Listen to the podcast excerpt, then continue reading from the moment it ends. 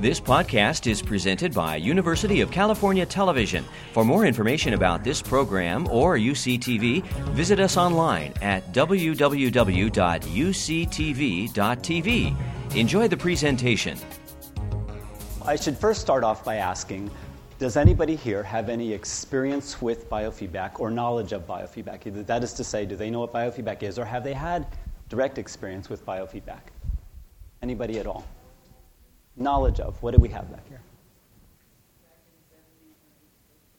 So, back in the 70s when it first came out, and what kind of back in the 70s things were coming out?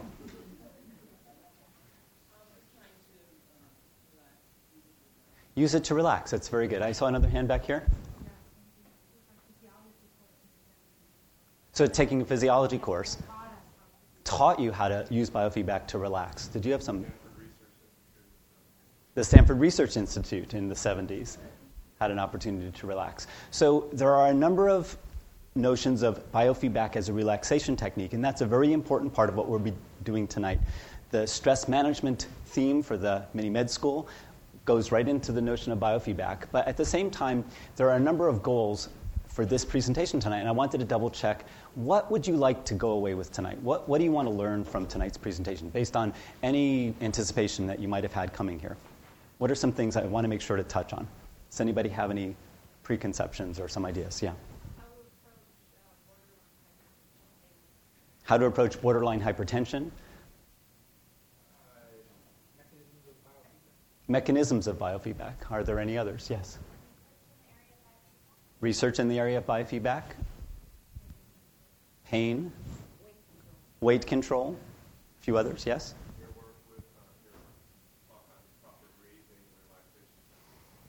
Ah, yes. Talk on proper breathing and relaxation techniques. So we'll be able yes, some more?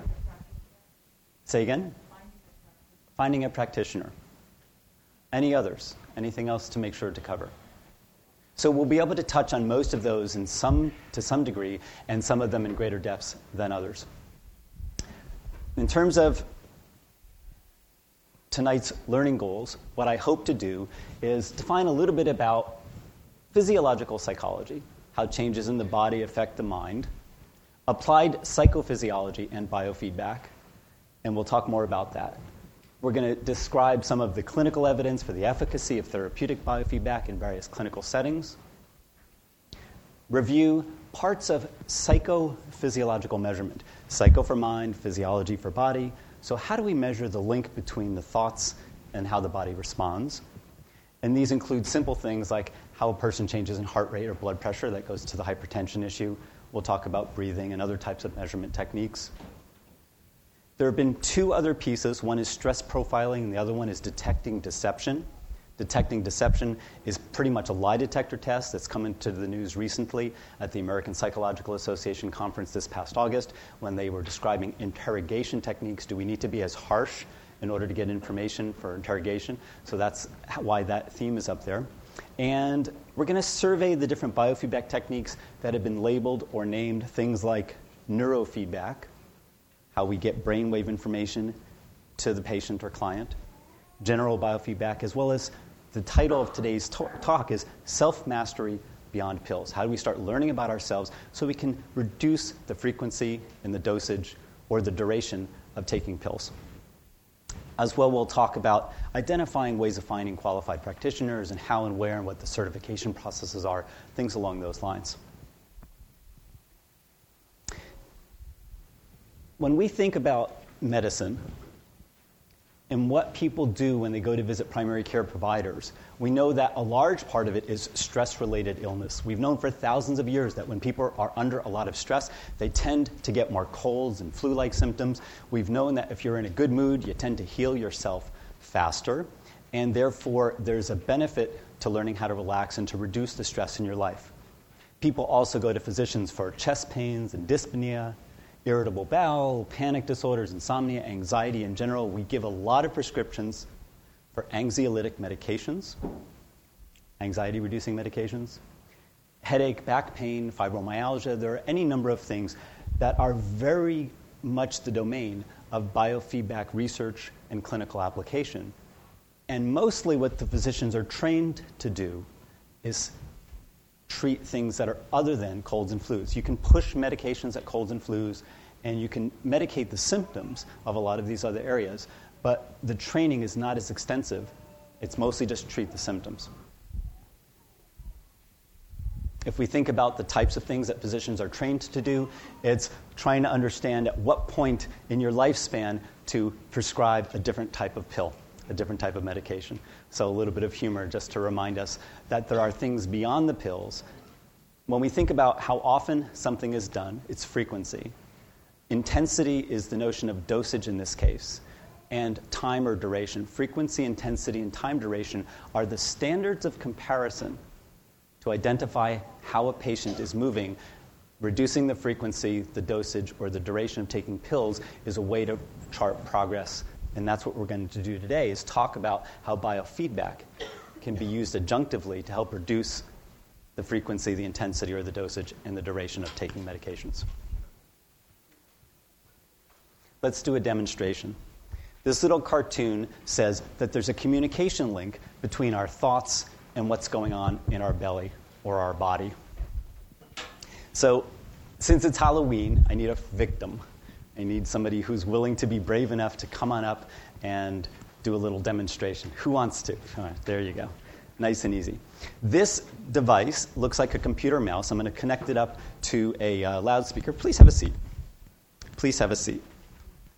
And I'm going to have you put your hand in here, just like a computer mouse, and I'm going to adjust this dial. So it's really low. So, you know, one might say that he's kind of, you know, it's quiet or, you know, it's not quite dead, but um, it's, it's a low arousal level. But all of a sudden we hear something going up. We hear the tone increasing. Now, why is it changing? That's a really good question. Why is it changing? Let's see what happens as, as I get closer. Ah, you like me, huh? ah, now that got a thought. Now there's a relationship between the thoughts and how the body responded in this case, isn't there? One might argue. There's any number of ways. Try to make the sound go down. Oh, practice. Oh, make it go down faster. There's an old phrase hurry up and relax. clearly a skilled practitioner and a meditator, but at the same time, once you draw social evaluative threat or concern or, or appraisal onto the situation, we get a change in the signal. What I'd like to do is turn this down just a little bit, and I'm going to answer a question. What is what on the measurement? What is the variable? It's a great question. Um, may I um, hold this for a moment? This device is a galvanic skin response monitor. It has two little metal pieces that react to basically the stress response, or in this case, the sweat response. So when the sympathetic nervous system becomes aroused, we sweat some more. And the typical places that we sweat the most, the largest distribution of the sweat glands, will be the palmar surfaces of the hands and the feet. And of course, the armpits and, and near the groin area. And you can place the sensors in this case, these two metal um, pieces, I'm amplifying the sound, and there's a close relationship to our arousal and the amplified sound that's occurring, in this case, on this little speaker. That's a great question. The comment was it's a blood pressure indicator, and it's not quite blood pressure. What it is is general arousal of the system. So each one of you has a system that reacts to the world around you and part of the reaction is based on your thoughts and how your thoughts communicate or react with the body. So the body is showing, showing how the thoughts are reacting or responding. And there's a link or a close relationship to how we sweat. There's also a link to our heart rate and to our blood pressure and to our muscle tension and to our breathing and any, another number of systems. And I promise you that we will get to a demonstration. We have a whole polygraph here, and we'll do a full stress profile by the end of the evening. But this is just a quick little uh, beginning, and I'm going to pass this around so people can see it. I would like to thank our uh, presenter, and then I'll answer some more questions. Um, so I'm just going to start passing this little device around. It will make a little squeaking sound. There's a little dial that you can rotate on the side. If you had an earphone, you'd plug it in, you'd do your own little private biofeedback session. And these are about 100 bucks or so. The thermometers that, that I'll show you later are about $10. These are about $100. The polygraphs are several thousand dollars, but, but we'll talk about that uh, as we go on. So just feel free to, to use it or play with it and handle it. I'm going to answer a question back here.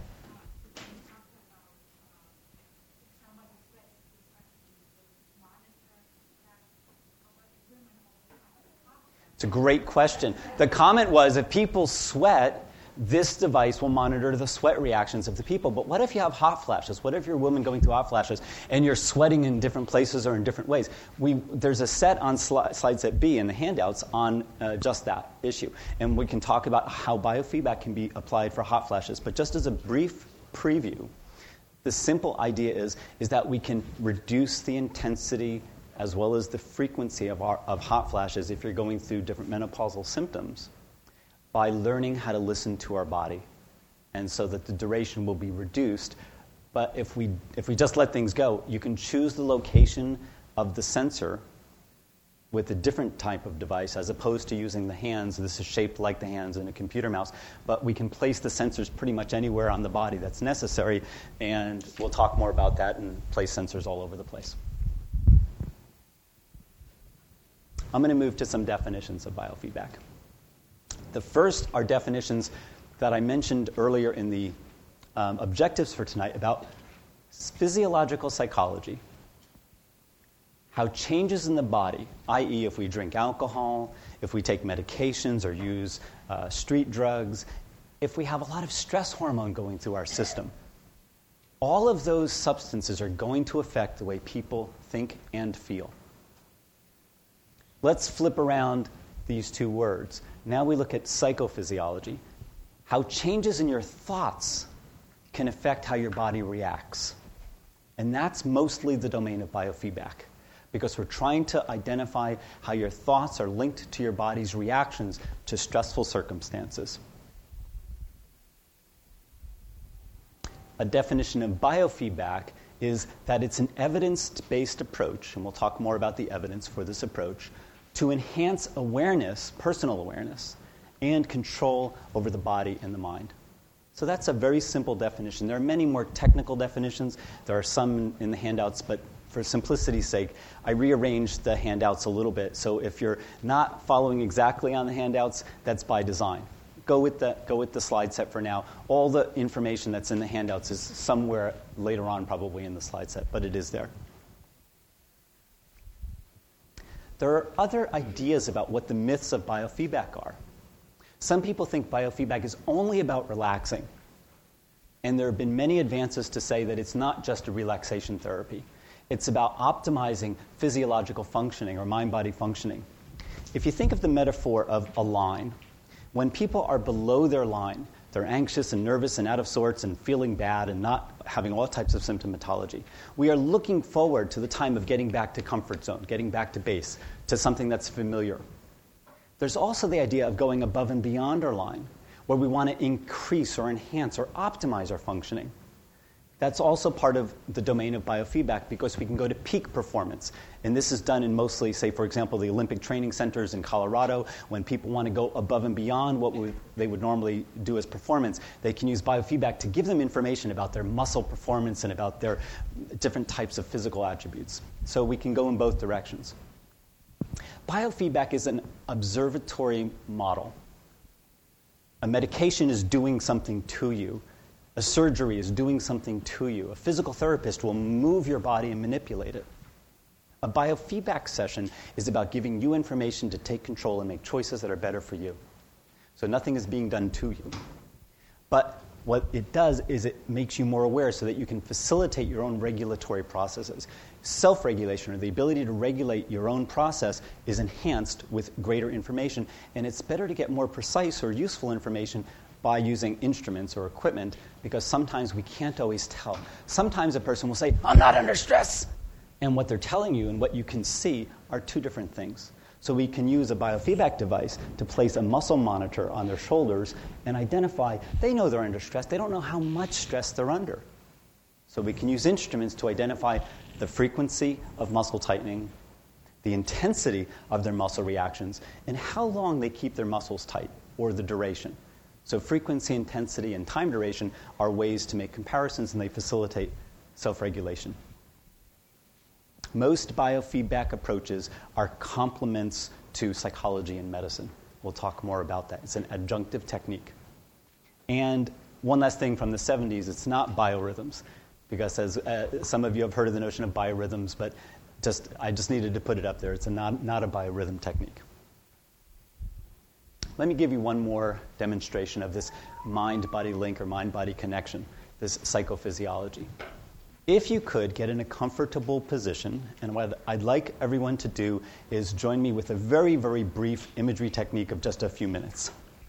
So get in a comfortable position now. And if you weren't in a comfortable position already, ask yourself why you weren't in a comfortable position already.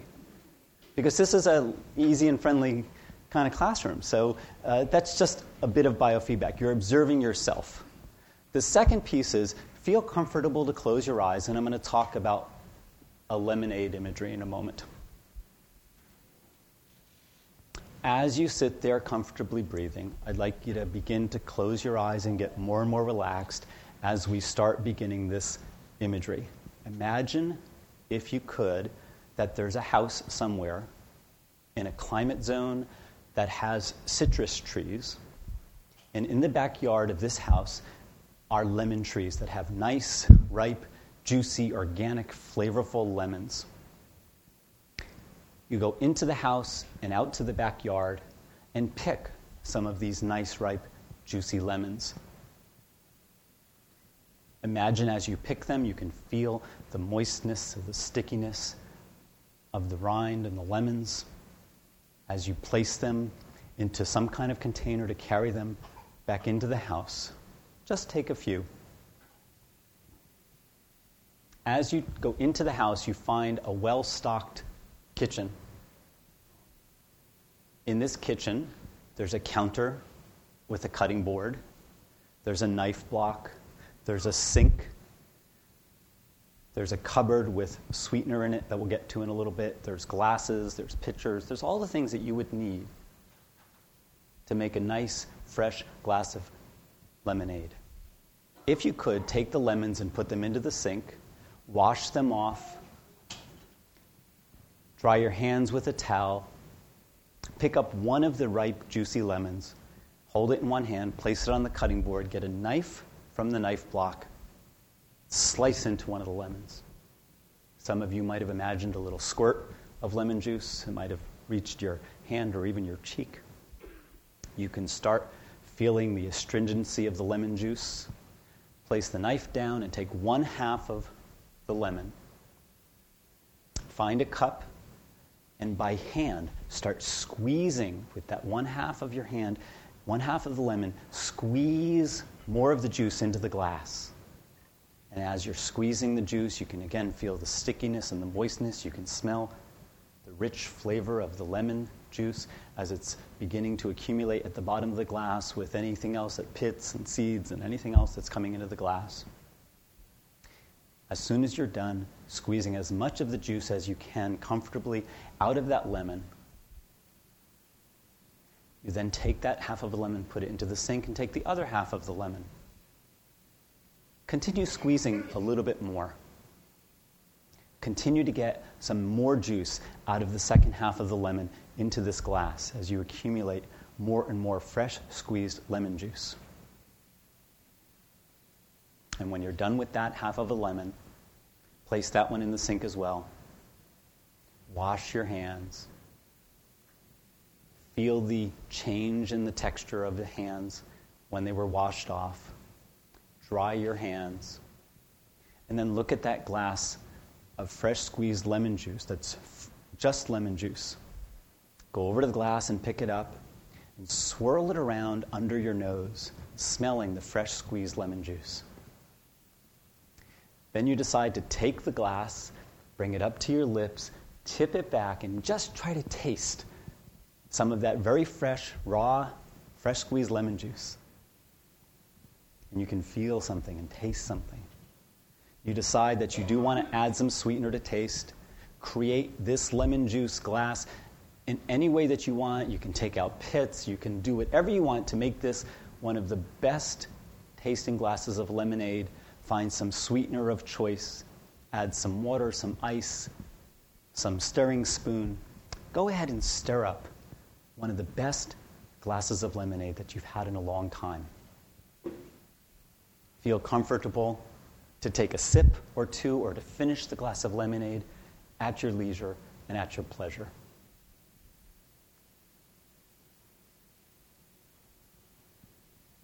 Hmm. At your leisure and pleasure, continue knowing that someone will clean up this imaginary kitchen, that we're going to start making our way back to this room, to the sound of my voice. And in a moment, I'll ask each of you to begin rousing, to open up your eyes, to orient back to where we are now. And when you're done with this miniature vacation, this very small imagery exercise, please make your way back and open up your eyes. So, what I'd like to do is ask a question What kind of experiences did people have? What kind of experiences did people have when we did that little imagery exercise? Who had some experiences? Yeah, a little bitter tasting. Anybody else? Yes. A tanginess in one's nostrils. So the citric acid, you can sort of exp- taste it or experience it, yeah, in the nose. Anybody else experience anything? Yeah.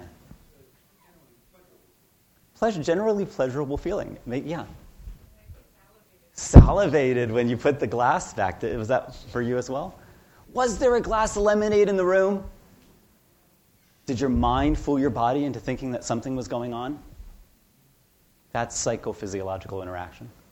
Biofeedback is about enhancing the awareness between the power that the mind has to change physical responses or physiological reactions. Applied psychophysiology and biofeedback is a tool to monitor physiological signals and display them in real time. And it says display, but I would also say project or transmit because a minute ago we did an auditory sound uh, of the physical reaction. So it's pretty much any type of feedback that you're going to get, whether it's auditory, whether it's visual, and then sometimes it's even kinesthetic. When working with folks who are low vision or blind, there are sensor pads that you can place on their backs, for example, and they can get the equivalent of the increasing or the decreasing felt sense on their back. So it's amazing the range of types of things. There are, you know, who's ever heard of smell-o-vision? Smell-o-vision. What's smell-o-vision? Yeah. Scratch and sniffs, thing to go with the movies. That's brilliant. You used to go to the movies, and they would say, "Go ahead and scratch now," and you would be able to smell what was going on in the thing. And some, some, there's all kinds of technologies out there. When you go to Las Vegas, they would pump in apple pie scent because that calms people down and makes them spend more money. In some ways, there's not just visual and auditory or kinesthetic, but there's even olfactory, in this case, a sense of smell, or even, I don't know of any gustatory biofeedback, except that when you eat a delicious meal, you're going to get some sense of pleasure and you're going to get some feedback from how you're eating. So even those senses can be uh, considered in a biofeedback way. Biofeedback is a systematic tool for taking signals and displaying them in real time or giving you information in real time. It's a mirror that increases the signal to the noise ratio. A lot of us have a lot of noise going on in our heads and a lot of noise going on in our lives. There are two basic principles. Relaxation techniques typically reduce the noise. If you go to a yoga class, the techniques of yoga, for example, if you go to a relaxation or a meditation class, the te- techniques of meditation or relaxation classes are designed to help quiet the noise Biofeedback, typically with instrumentation, is a way to amplify the signal, to take signals of your sweat and make them visible or auditory or more aware or more available to you in a way that you might not have been aware of before. So, biofeedback, in an applied sense, is also a way to change the signal to the noise ratio. Sometimes the signals can be inaccurate. Sometimes we don't know how accurate our mirror is. And this is just a little bit of humor. We have a, a woman who is slender and thinking she's not, and a man who is not slender and thinking he is, as an example. So accuracy is a big piece. I'm going to talk about a couple pieces here. Biofeedback in this frame is making the visible, I'm sorry, makes visible the invisible. And I'll talk about these three pieces uh, an example here, and internal thoughts and reactions, as well as muscle bracing. And I'll use the, uh, the person here.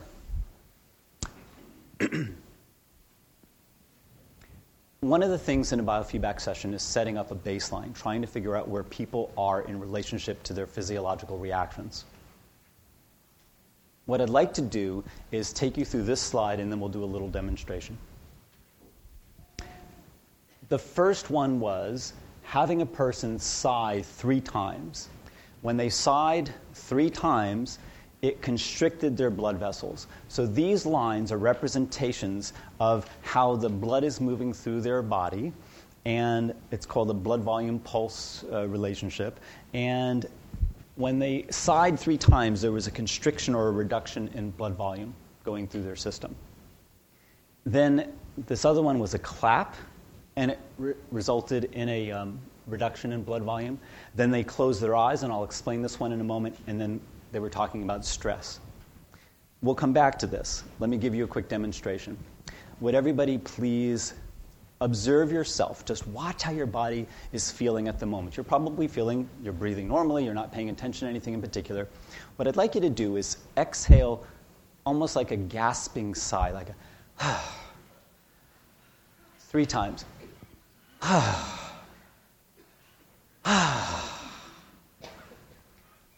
Now, what's your body? How does it feel? What are you experiencing? Was there any change? What do you feel?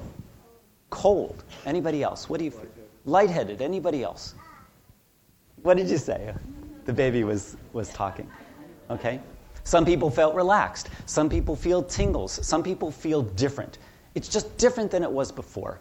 And part of that is the restriction in blood, in, um, blood volume less blood getting to the head, or cold means that there's less warm blood flowing through your system. And those are just two examples, and there are many, many others. So that's a typical response. That's normal, anticipated, and expected. So that's what this one is, and that's an expected response. Now, what I'd like you to do is everybody close their eyes for a moment. Everybody has their eyes closed? Okay.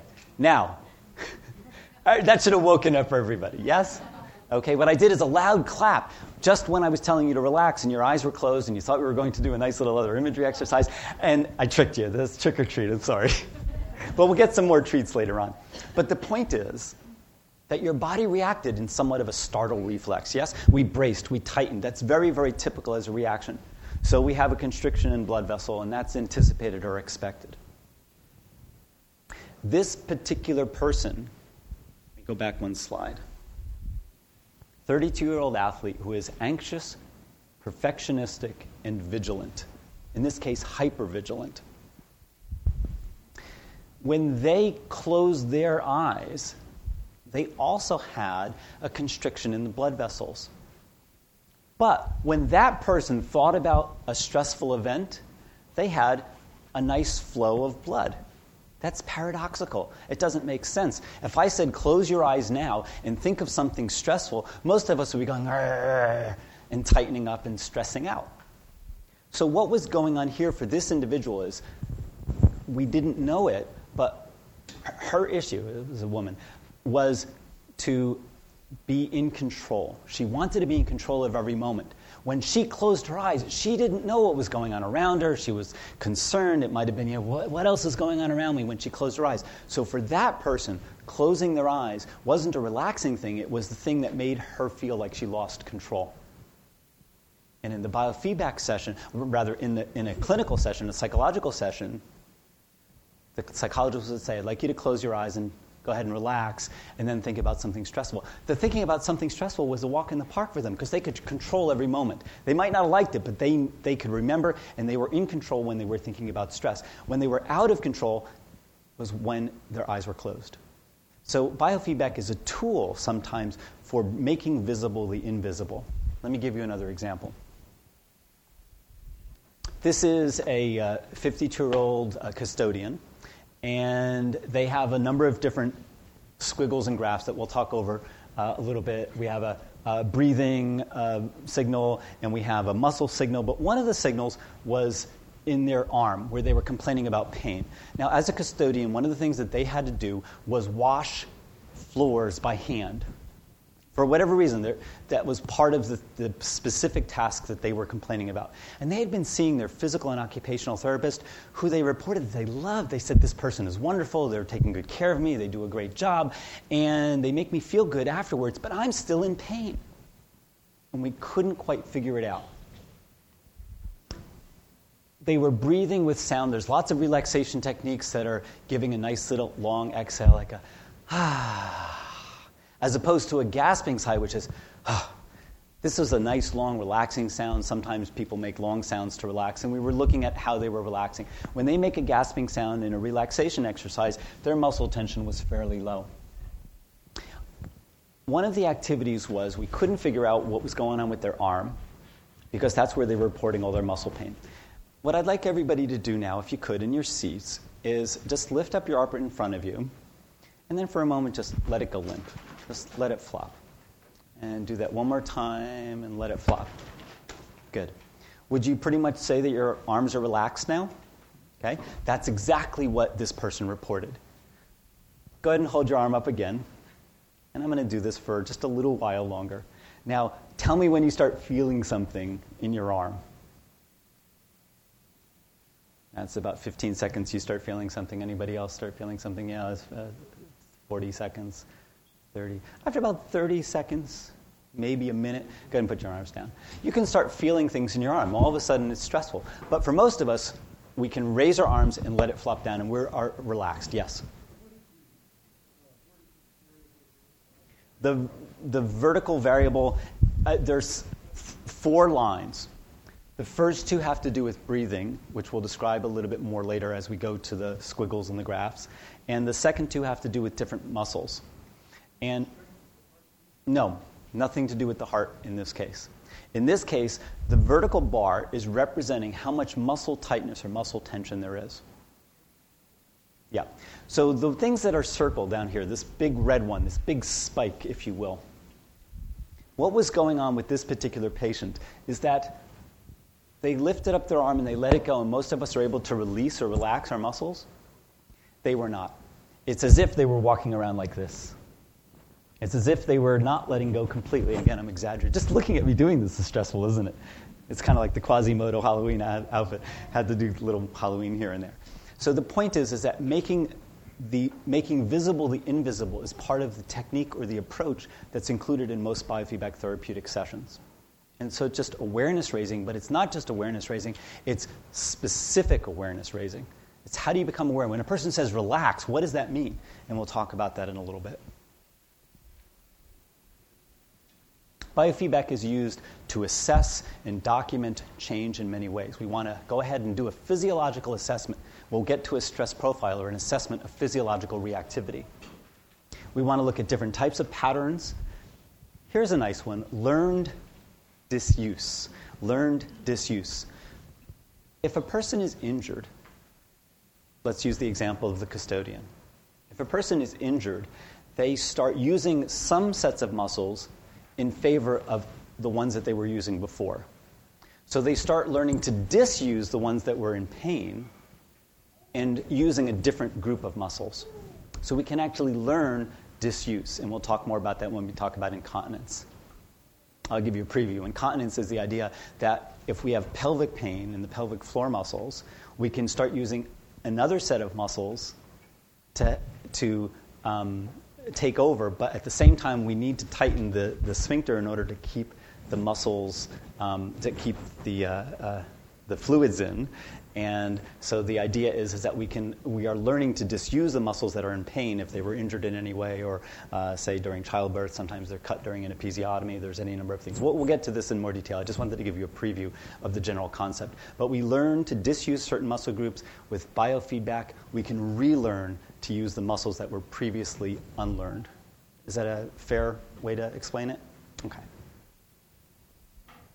Here's a fancy term for you dysponesis. Who's heard of that term? Anybody? Okay.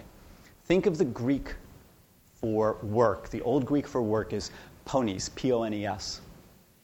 The Greek word for exertion is ponesis. So pones and ponesis are similar concepts, work and exertion. If we put a dis in front of it, we get the concept of bad work, overexertion, excess effort, work that's not used in, in an appropriate way. Biofeedback is very much about reducing dysponetic action, overexertion.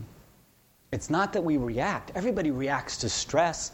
We all go from zero to 100 miles an hour at times, but we want to quickly reduce our reactivity. We want to go to recovery phase faster.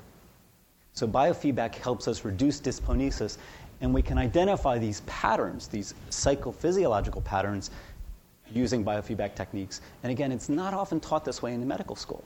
Pretty much, you take painkillers and muscle relaxants, and that's the main way to treat some of the musculoskeletal as well as some other types of disorders.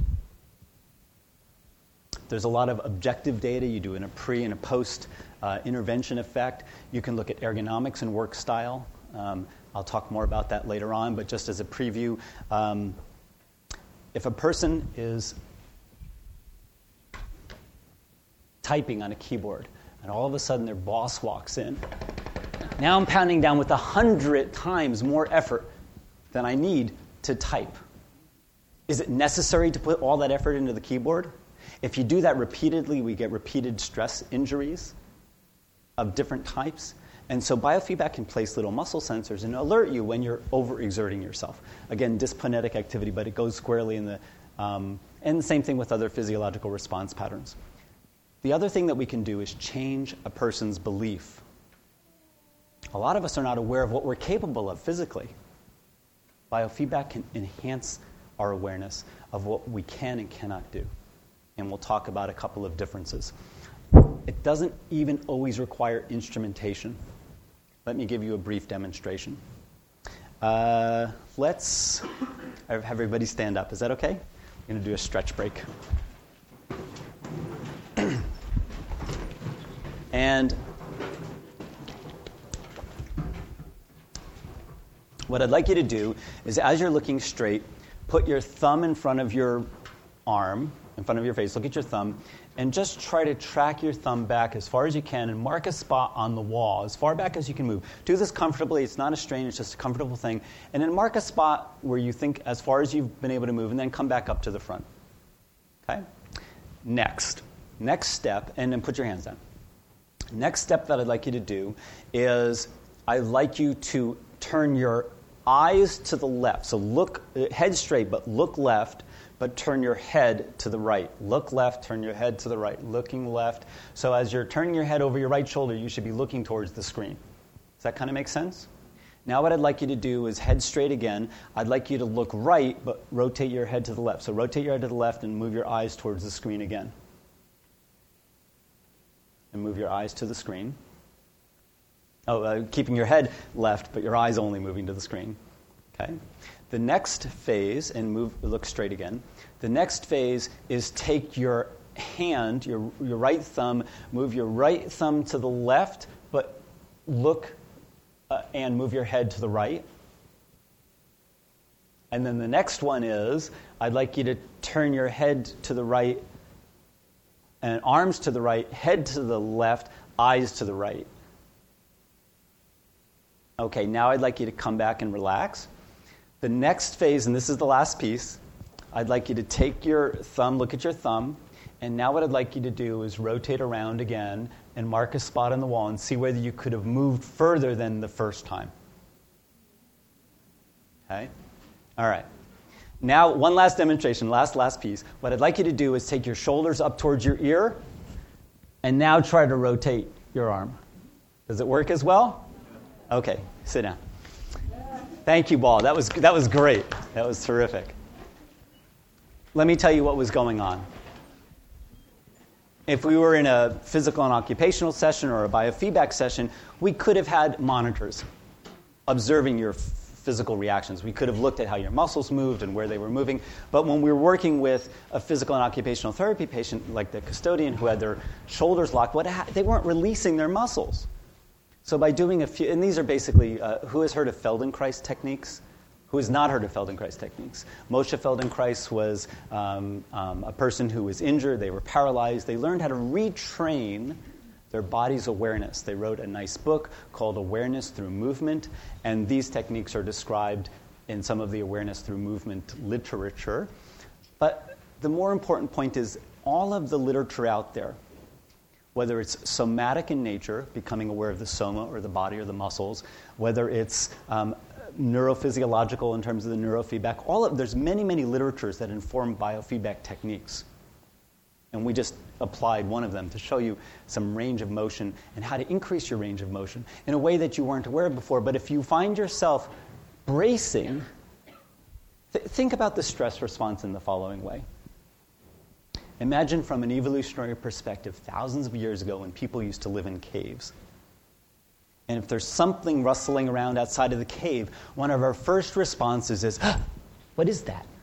In the extreme, we might even go to fetal position which is adaptive. Big bones protect your core organs, your shoulder towards your ear protects your neck and your carotid artery. That's an adaptive response. The second step is we resist the bad guy. We might yell and scream and pound our chests metaphorically, trying to scare them off, get out of here, this is my territory. The last one is we have to fight to protect our territory, territory or we have to run away because they're too big, they're going to eat us, or whatever. There's two steps before fight or flight. In the modern jungle, how often do we get to fight? Is fist fighting very common? We hear about it, but it's not very common.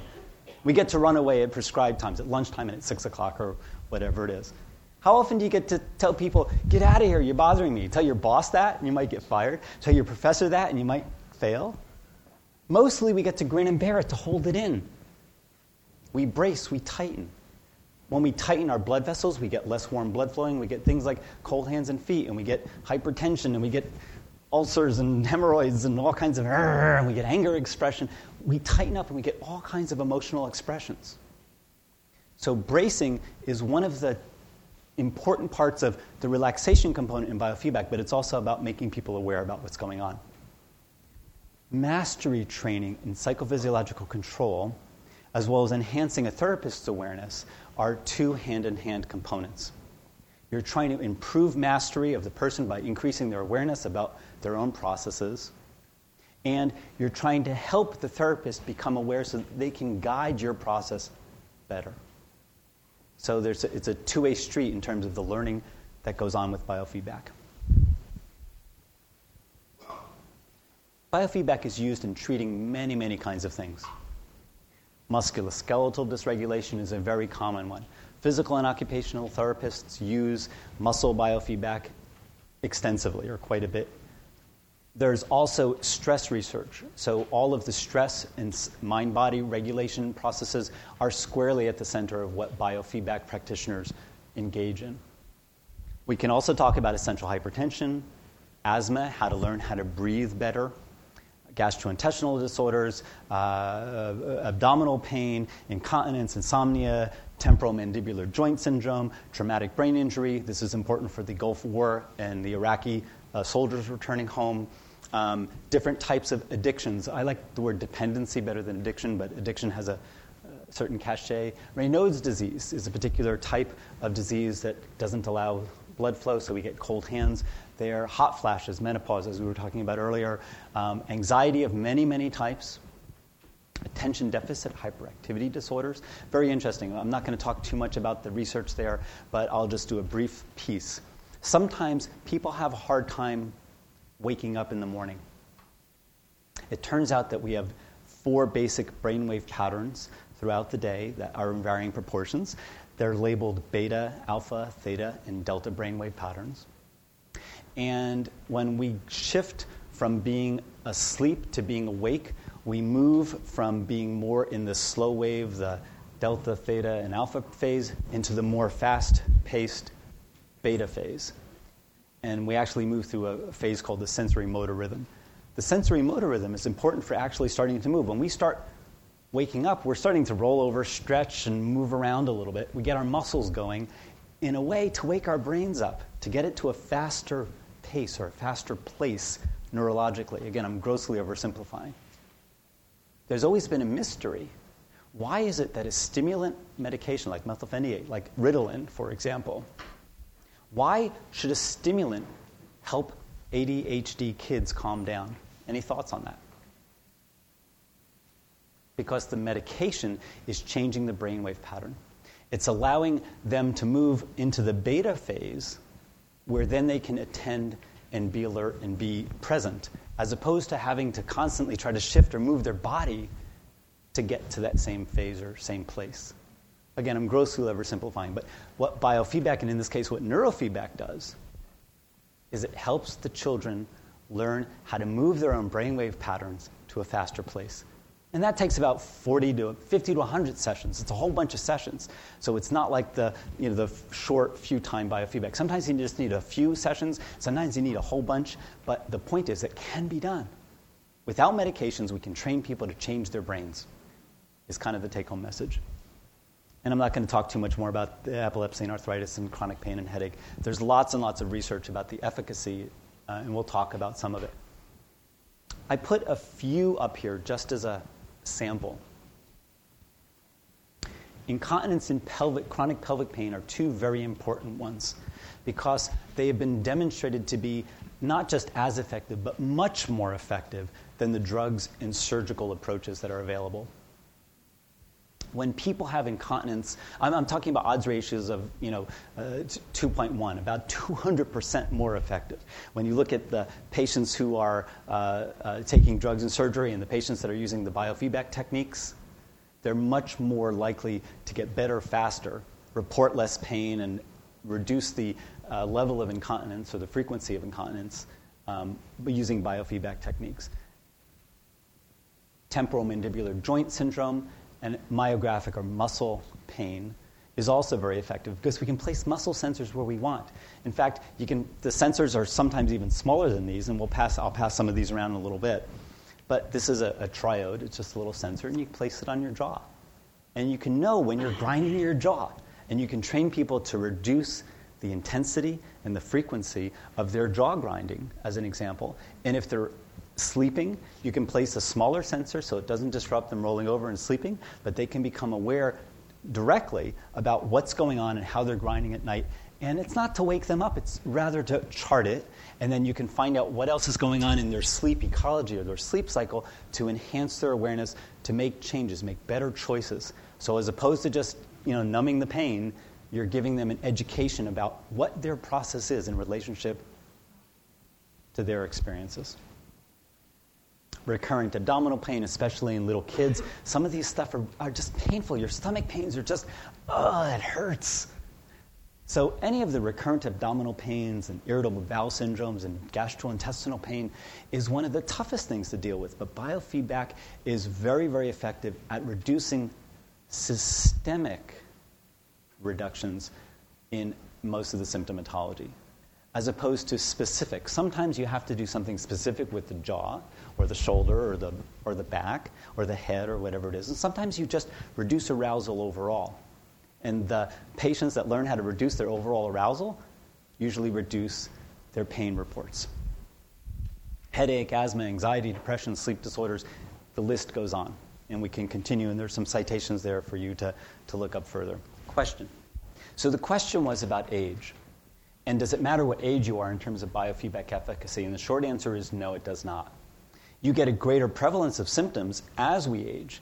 Certain ages, you're going to get more hot flashes and incontinence and abdominal cramps and menstrual cramps, and that can be at any age. And some ages, you're getting more attention deficit in younger kids in terms of the hyperactivity disorder component of attention deficit. But it's an approach. It's a theoretical model. It's a way. It's a conceptual framework for approaching issues beyond the pills beyond the surgical interventions, which is what Western medicine is exquisitely good at. But something else, in addition, could facilitate or enhance not only stress reduction, but of course healing along the way. Yeah. We'll get to that. The question was, what about using hypnosis? And we'll talk about not just hypnosis, but relaxation and meditation and yoga, and, and we'll go down the list. Yeah. Does it work for migraines? That's a great question. The short answer is yes. There's a longer piece to it because there's two general kinds of headaches. One we can call tension headaches, and the other one migrainous headaches. Migrainous headaches, there's a whole theory about how they work with uh, different types of uh, short circuits of certain ner- nervous pathways that, in some cases, in fact, are probably even better treated medically with, with pharmacy. And that would go for probably a couple other things. We know that, that uh, uh, say, bipolar disorders, uh, some of the psychological disorders, are better treated pharmacologically or, or medically because they work better. So it's not for everything. But to the extent that a migrainer can reduce some of the other symptoms that go along with migraine as well, using biofeedback adjunctively, I would say that pills, biofeedback alone, they work better together. And that's true with a lot of things. Psychotherapy, or take the pills, or do both together, you're better off when you combine things. And that, that's an opinion, but I think a lot of people would, would agree with that. Yeah if something happens to somebody, they're in a car accident, compared to somebody inflicts some, some they've overdosed on medications or they're trying to commit suicide. So the patient, there's a, there's a patient belief model. There's half a dozen labels in the literature that say patient belief or health belief model, but I'm going to describe one of those many. And one of them has to do with, and maybe even Marty Rossman might touch on some of this. Um,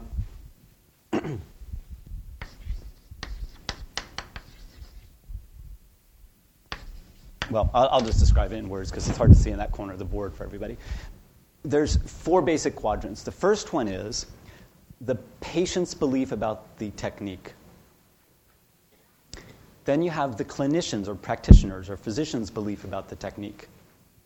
The second is the skill level of the physician, practitioner, clinician, as well as the skill level of the patient. So, for example, if you have a very well skilled clinician who believes very strongly in their technique, who meets up with a patient who gives lip service. I'm just here for my family. I don't really believe in your technique, even though some people say it works. But they're a good patient. They'll, they'll be adherent, they'll follow, and they'll make their muscles move, or they'll, in a pharmaceutical trial, they'll, they'll take their drugs regularly or medications regularly.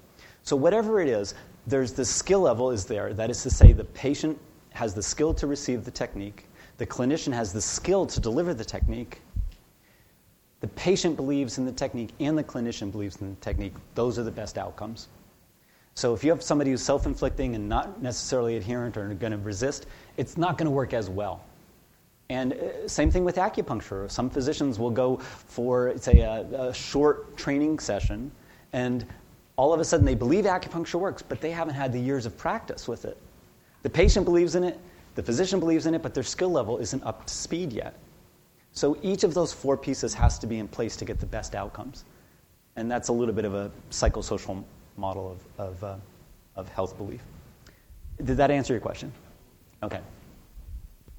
So again, biofeedback is used adjunctively when we deal with cancer patients and cancer pain. You have pre surgery anxiety as well as post surgical uh, recovery. Uh, chronic disorders, diabetes. We know that as people age, type 2 diabetics, uh, all of a sudden we know when you're under more stress, your insulin levels change. So if we can reduce arousal and reduce your stress, it can help you with your insulin levels. Um, childbirth, not in the emergent situation, not giving birth itself, but prior to the birth. Western medicine is exquisitely good at the, at the urgent types of things. But leading up to that, you can use all kinds of patient education, including the biofeedback approaches, to make a person aware of how they're releasing their pelvic floor. Everybody, for a moment, what I'd like you to do is do something called a modified Valsalva maneuver. Just go ahead and sort of tighten up your pelvic floor muscles and then release them. Okay? And, you, and one more time. And then release. And you can feel that, can't you? Well, sometimes if you're pregnant and you have a baby, a fetus, bearing down on some of your muscles, the awareness is not quite like it is if you're not pregnant. So we can use biofeedback techniques to raise awareness levels to increase the signal compared to the noise that might be going on for that person going through their childbirthing experience. So that's a very, very minor tip of the iceberg. There are many other techniques in biofeedback that are used for childbirthing. Um, in psychotherapy, peak performance, uh, like I said, it's not just here's a line, you're below your line, you're in pain, you're in discomfort, you're not yourself. You want to get back to comfort zone. Instead, you want to go above and beyond your line. You want to enhance your performance. And biofeedback is also used to, to um, adjunctively to enhance performance. Question? Say that again. How does it work with insulin levels? Um, in a simple way, when we're under stress, we are calling the body to say, use more insulin. Because we're, when we're under stress, it's kind of like the fight or flight syndrome. So we're demanding more uh, glycogen stores to be released, more sugar goes into the bloodstream that also says, I, I have a lot of sugar, but I'm not fighting or fleeing, therefore I need to have more insulin to get it back into, you know, glycogen release, uh, I'm sorry, glucagon release to get it back into glycogen. So there's, I'm sorry, I didn't mean to get so technical, but, and uh, that's also glossing over the details. But the sugar relationship is very important for diabetics. Stress in general will increase the the way that the body utilizes its sugar stores as well as the way that it metabolizes sugars. And so the insulin and the glucagon, the two pancreatic hormones that are essential for the balance of blood sugar, are affected by stress levels. Biofeedback can help reduce the stress levels and help us better regulate our hormones that are related to sugar metabolism. How does biofeedback work with cancer patients? Typically in terms of well there's, there's a long answer and a short answer but the short answer is it helps them become more aware of their relationship and their process how they watch their body how they watch their pain as well as it can even to some degree serve as a placebo effect. Because you can train a person using biofeedback techniques to become aware of the extent they didn't feel that they're relaxing they're in their in a very difficult place, and we can say, oh, it turns out that this signal is showing us you, in fact, are changing your body or changing your action. It means you're probably going in the better direction, even slightly. And we can start with that slight wedge in the door to build on some relief or release for that cancer patient that then says there's hope. And we can build on that hope to help them. And I'm, again, I'm glossing over. There are protocols for all of the things that I'm describing. A protocol is usually several pages long, and it says, do these things in this order. You will then come out with a better outcome. And again, that's, that's why it's listed as more adjunctive. Yeah. the short answer is probably yes. That's a qualified yes. It depends on what type of cancer. Cancer is unregulated cell growth, depending on which cells, what type of cancer, what stage the cancer patient is in. You will have varying studies that will say biofeedback adjunctive therapy with stress reduction relaxation can facilitate the, the process. And there are people that are arguing on both sides. Yes, it helps a lot. Yes, it helps a little. Yes, it helps not at all. You typically have three lines it helps, increase, improves. Nothing happened, it stayed the same. Or it went down, it made things worse. Very few of the studies, and I don't know of any of the studies, that have ever said it makes things worse. If anything, that says there is null effect or no effect. So, on all the studies that I'm aware of, they either didn't do any harm or it did a, did a bunch of good. The question is, how much good did it do? And that will vary by the type of cancer, by the type of design in the study and the protocol. And I can give you tons and tons, of, 15 weeks of material to, uh, to show you if you need it, and I'll be glad to talk to you after. And what I'd like to do is answer any questions that you have on this line as we go along, and I'm glad to take them. And if I'm not answering them to any detail that you want, let me know and say that's not good enough, let's keep going. Because if that's where the, where the audience wants to go, we'll go there. Question back here. The question was if your head is so noisy, if there's a lot of chatter in the brain, do you have to first quiet down the chatter? Or what tools are available through biofeedback to help quiet the chatter that will enable you then to deal with cancer diabetes or, or any other types of issues.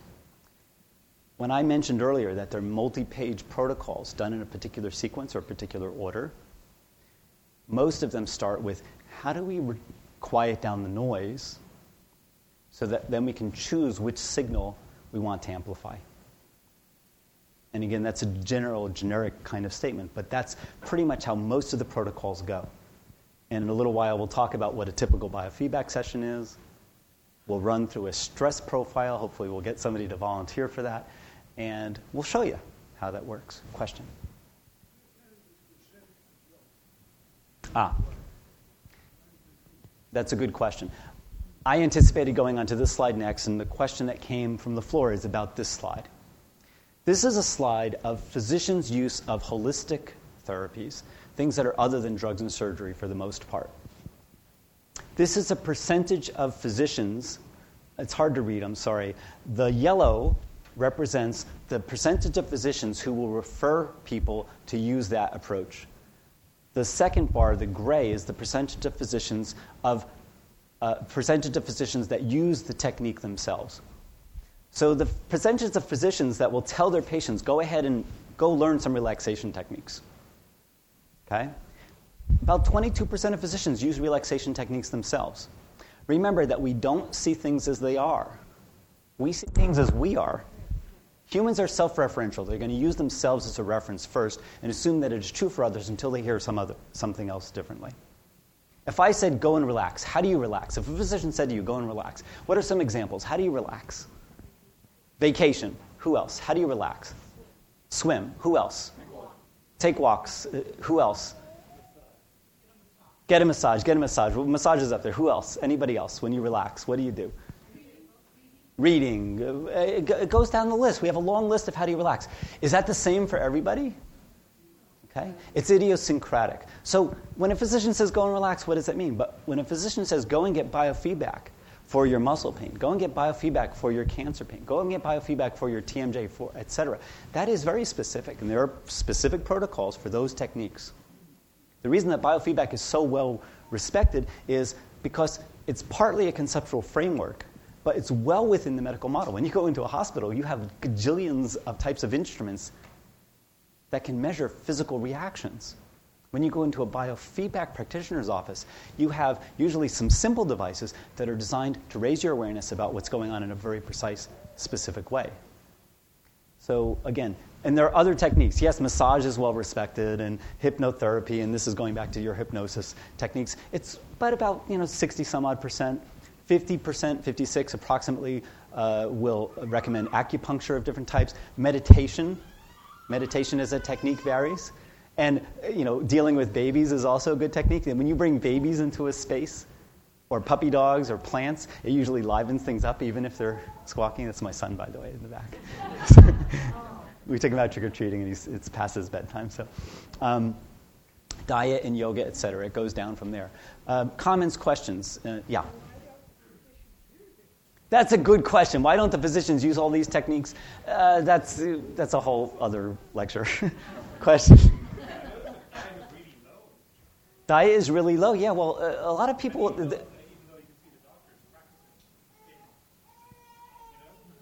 a lot, either they forget about it. How much medical education do we get in diet and nutrition these days? How many medical training hours are in diet and nutrition? Is it a lot? No, very little, was the comment. So this is picked up on your own. This is general knowledge. But again, we don't see things as they are. We see things as we are. They're going to recommend whatever is heard about or true or they picked up along the way. It's just a snapshot. It's just the point that biofeedback is not something you know that's been it's been around for probably several decades in terms of the current techniques. That's instrumented techniques using equipment. But yoga, for example, I could argue, is thousands of years old and is also a biofeedback technique. It just doesn't use instruments. And we'll do some non instrumented techniques in a little while. Here's a typical biofeedback session. First, the clinician will say, What do you want to understand? They'll design a language and a process that will help you understand what's going on in the session. The most important piece is that you're helping to reassure the client or the patient that they have control over their own circumstances. Sessions are typically 10 minutes to an hour, depending on what it is. The actual time with equipment is relatively small, it's usually 10 to 30 minutes, but the typical sessions could run up to 60 minutes. 60% of the practitioners are most likely to be psychologists. When we look at the national professional societies, they're dominated probably two thirds with psychologists. So, a lot of psychologists will use biofeedback techniques, but not all. Physical and occupational therapists, physicians' offices, nurses, et cetera. It goes on for any of the health practitioners. Sometimes it can be high touch, as in the case of physical therapy, where you're actually moving things around and uh, touching the patient's body. Many times it's complementary or adjunctive or in addition to something else that's going on. You're getting some psychological counseling, you're taking some medications, and you're doing biofeedback. This is a little bit of vocabulary, a little bit of vocabulary. Everybody's heard of ECG or EKG, electrocardiograph. How many of you have heard of electrodermograph? Dermograph. Well, what we passed around, a little handheld monitor, derma for skin. So you're getting a skin response, and that's an electrodermograph. It's sometimes called electrodermal activity. Sometimes it's called a galvanic skin response. Uh, there's any number of skin conductance response. There's any number of acronyms that are out there, but just to be consistent, I just sort of simplified it. EEG, encephalograph for the brain, electroencephalograph. EMG, electromyograph, myo for muscle. And then there's respiration and temperature. And some people might even consider adding on some other acronyms out there, like, like a uh, um, ERG for electrorespirograph or ETG for electrotemporograph. But those, those terms don't exist. I don't want to start coining phrases. But I think in one of the earlier slide sets, that was one of the uh, comments. But E is usually electro and G is usually graph on any of these terms. And there are, there are dozens others. You can take an electrogastrograph about what's going on in your gastric system, which is a very interesting one, but I don't want to go there right now because I don't want to put in sensors on anybody's belly right tonight. So, okay. So what we have is ways to assess what's going on for a person in their lives in general. So the first thing that might happen in a biofeedback session is to get a baseline to find out what's going on um, in their lives. And one of the ways is we profile their stress reactions. Earlier, when I showed the slides of the woman who reacted to the sighing, sigh three times, or clapping sound, those are typical expected reactions. We want to find out whether the individual is responding as we would expect, or whether we have to make visible the invisible. Whether when they close their eyes, we would expect a relaxation response, but that person, or when you close your eyes, you get a constriction in your blood vessels. So we do a profile of your stress reactions. There are three big categories of things that are simulated that we'll show you in a minute. That I'll show you in a minute. One is the ambiguity or uncertainty response. A lot of times we face things that are uncertain to us. Ambiguity is stressful. I don't know what's going on. I don't know what's expected of me. I don't know what they want. And that can result Eh, biofeedback technicians can help us reduce ambiguity, uncertainty, time pressure. How many of us have time pressure in our lives? Is that omnipresent? It's a very commonplace experience. And the last is emotional upset, interpersonal conflict, things along those lines. These are the big, most common everyday types of stressful sources. So I need some I need a volunteer who's willing to be connected to a whole bunch of wires and sensors. Come on down.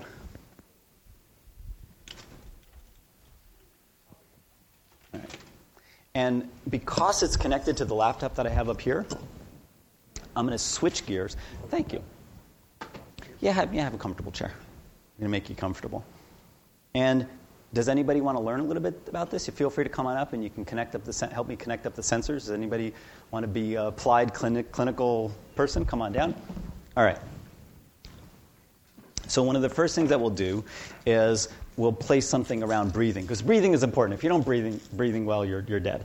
So we we have to uh, uh, set up your breathing. So I'm going to place it. Lift up your arms for a moment, and I'm going to place this. at Velcro stuck.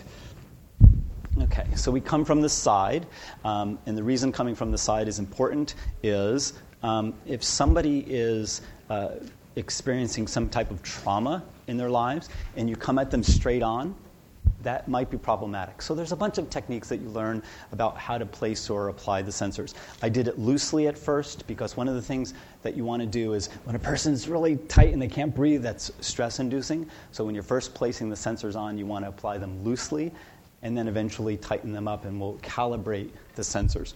There's a second set of sensors, and um, what I'd like to do is, is uh, pass around a few of these just so you all get to see what they are, and you can sort of um, pass them down. Here, here's a couple over here, and just uh, add one over here, just pass it back.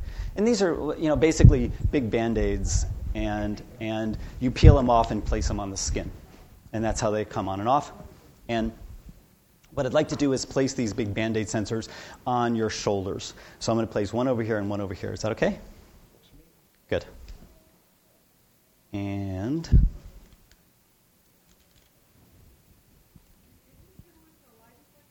Yes. The question was Is this pretty much like a lie detector? We're going to get the interrogation experts out here. They're flying in from Langley, Virginia right now as we speak. And, um, you know, I'm not going to talk about waterboarding, but I'm going to place this one here. Say again? No, no, don't take it off. Just pass around. The th- you don't have to take it off. You can pay, take it off or not, but, but, but that's how they come off. I was just saying. But feel free to pass it around just so you see what it's like. Um, whereas this device, the handheld device, had the little two metal things, there's a, a smaller one uh, here, and they're just attached with Velcro. Feel free to take your right hand. Why don't you feel free to put these on? Um, go ahead and. Um, you can put this on yourself or adjust these. We're just going to put these in the middle pad of your finger. Go, go ahead and use your other hand if you want, or you can put it on either hand. It doesn't matter.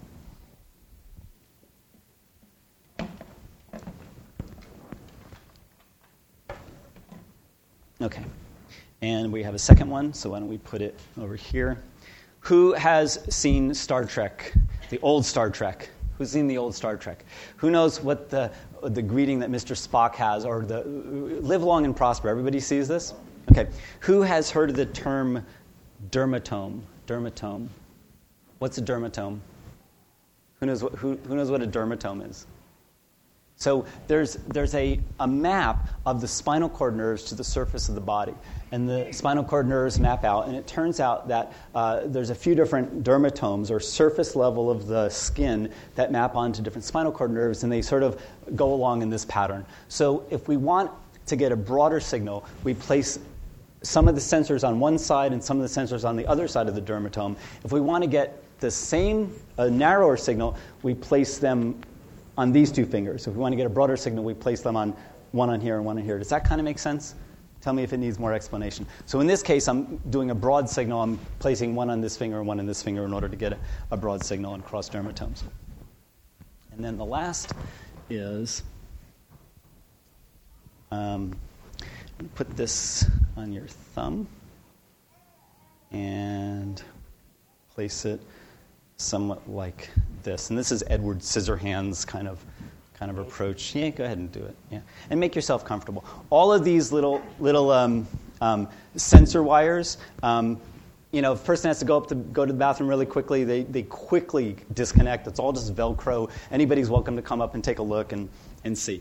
I'm going to shift gears for a moment. I need to um, turn this down, go over here, then open up. And let's see if that works. And it's not. It's not. It's not coming in. All right. Um, well, embarrassed, inconvenient. So if embarrassment and inconvenience is the worst thing they have to suffer in life, it's actually a good day. All right. Um, yeah, it's one of those types of things. In the interests of time, in the interests of time, I'll turn this down. What I'd like to do is thank you very much. Uh, you know, interesting. Um, it's very easy to take these off, and again, you know, it's one of those things that, that happens. If you want, you can keep it on. We can actually do it afterwards. It, it depends on, on terms of these, but I can take these off if you're if you're interested, and that way you can actually move around, and um, yeah, oh, Velcro just comes right off. Good. Now notice something. All we did was just take off Velcros and wires. So if you need to get up very quickly, it's easy. Imagine being on a surgical table. If you, if you have an epidural in, can you get up and very, very quickly go? Yeah, it relieves your pain, but you can't jump out of bed. So it's a very, very useful thing. Nothing's being done to you. Thank you, and we'll, we'll try to come back. I'll just leave them on there for a little bit, and I can probably get it working. All right. So this was, this was just after the, the stress profile, and then the humor was now I want you to completely relax. Because sometimes you get all the wires connected up, and it's hard to relax because these are unfamiliar things, at least the first time. And the reassurance is very, very important. That is, it's just a way to start understanding your own uh, process. And some people look at physiological interactions as something mysterious. One of the important pieces about a biofeedback session is that you can touch everything. It's just Velcro, it snaps on and off. It's just the worst case is it's like a band aid being on your um, shoulder or something like that. And that's, that's very, very important. And yes, there are, are people who are sensitive to adhesives or sensitive to Velcro. You must ask that. I, I didn't ask, but are you sensitive to adhesives or Velcro? Thank you. One less bit of stress, which is good. Here's what happens when one of the things we would do in a stress profile. Go ahead and think about road rage. Just the thoughts alone, like the lemonade, change your body.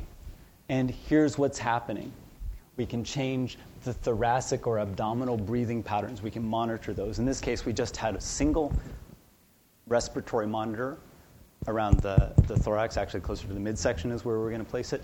But you can do one up in the upper chest and one in the lower chest. So we'll do something about breathing in a little bit, but just, yeah, I'll, I'll hold off on that in terms of breathing. We can look at how the heart rate changes and we can look at the rate of respiration. And if we think about thinking about road rage, notice how sort of erratic or dysregulated the breathing pattern is, and how the heart rate is going sort of up and down and sort of these little jagged peaks. Now let's go ahead and let go and relax. After a bit of time, we notice that we get long, slow, regular breathing patterns in the upper and the lower body, and as well, regular patterns in the heart rate. We're trying to smooth out the system. We're trying to optimize performance, increase our awareness overall. The question was about biochemical factors in the blood. There are three basic systems that are measured mostly in research.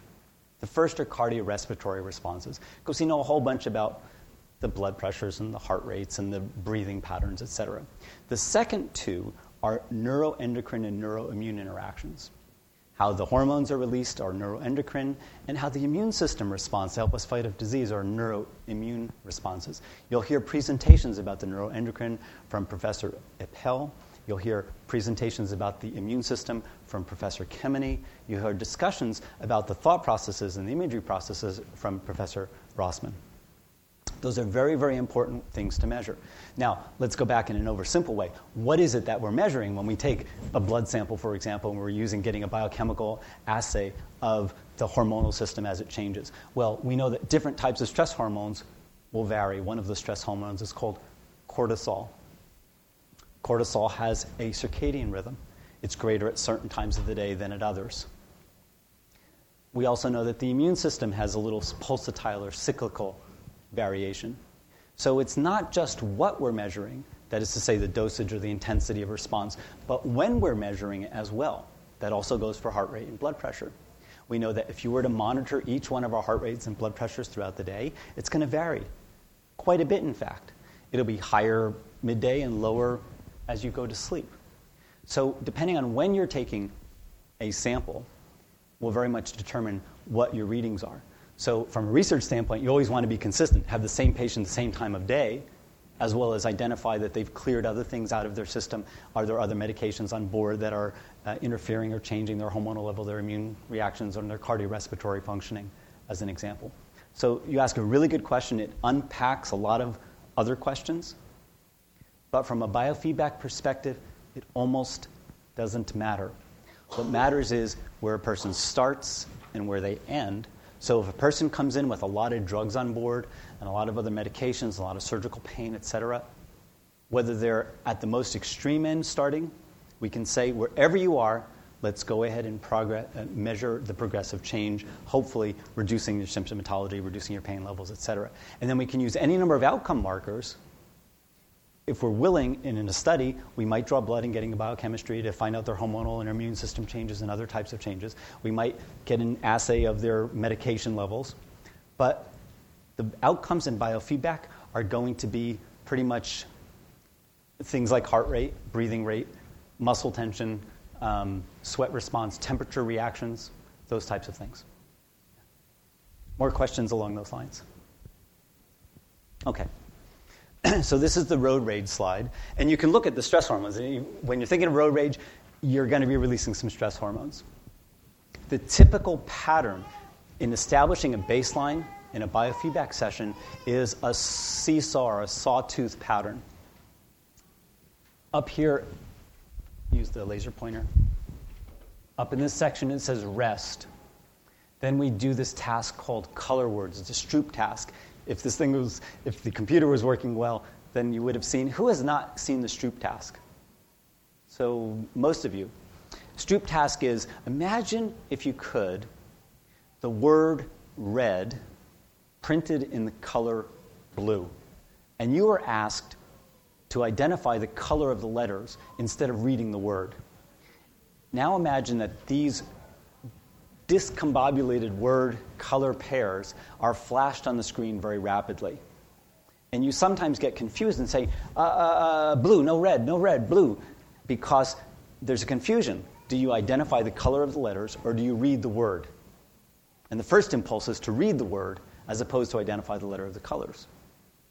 So that task is one that's stressful for most people, and it's firing up in the brain the areas of the anterior cingulates. And this is Beaumont's work in, McGill University in Canada. He talks a lot about um, the, the reactions of the brain and the body to color word ambiguity, and we know a lot about that as a stress inducing technique to establish a baseline.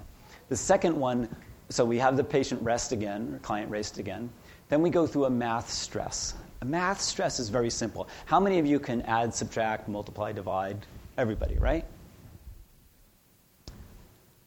Who wants to be a guinea pig again? Anybody? All right, I, I won't put anybody through torture. Imagine if you could subtracting by the number 7 very rapidly, starting with a big number. If I said start with 1,081 and quickly start subtracting the number 7, all right, go. no volunteers, and all of a sudden you're asking me to volunteer. What, did your heart just leap? Did, did something happen? How could you, how could, you know, how do you do these things? You're not being asked to do math. You're being asked to perform under time pressure and be evaluated under your performance. So that's very stressful, and that's a standard stressor. These are very common standards. Um, uh, color words is, are ambiguity. Math stressors are time pressure simulators. And then you rest again, and you think of something stressful. And then in this case, there's a whole bunch of little markers on here. See this word talk? They're talking about something stressful. And then we have a whole bunch of markers in there. These were different types of events that went on um, over here in these little mini types of reactions. And just what was going on with the patient, they started fidgeting and moving and getting very squirmy because of what they were talking about. So the typical pattern of response is when you're resting, you're sort of low.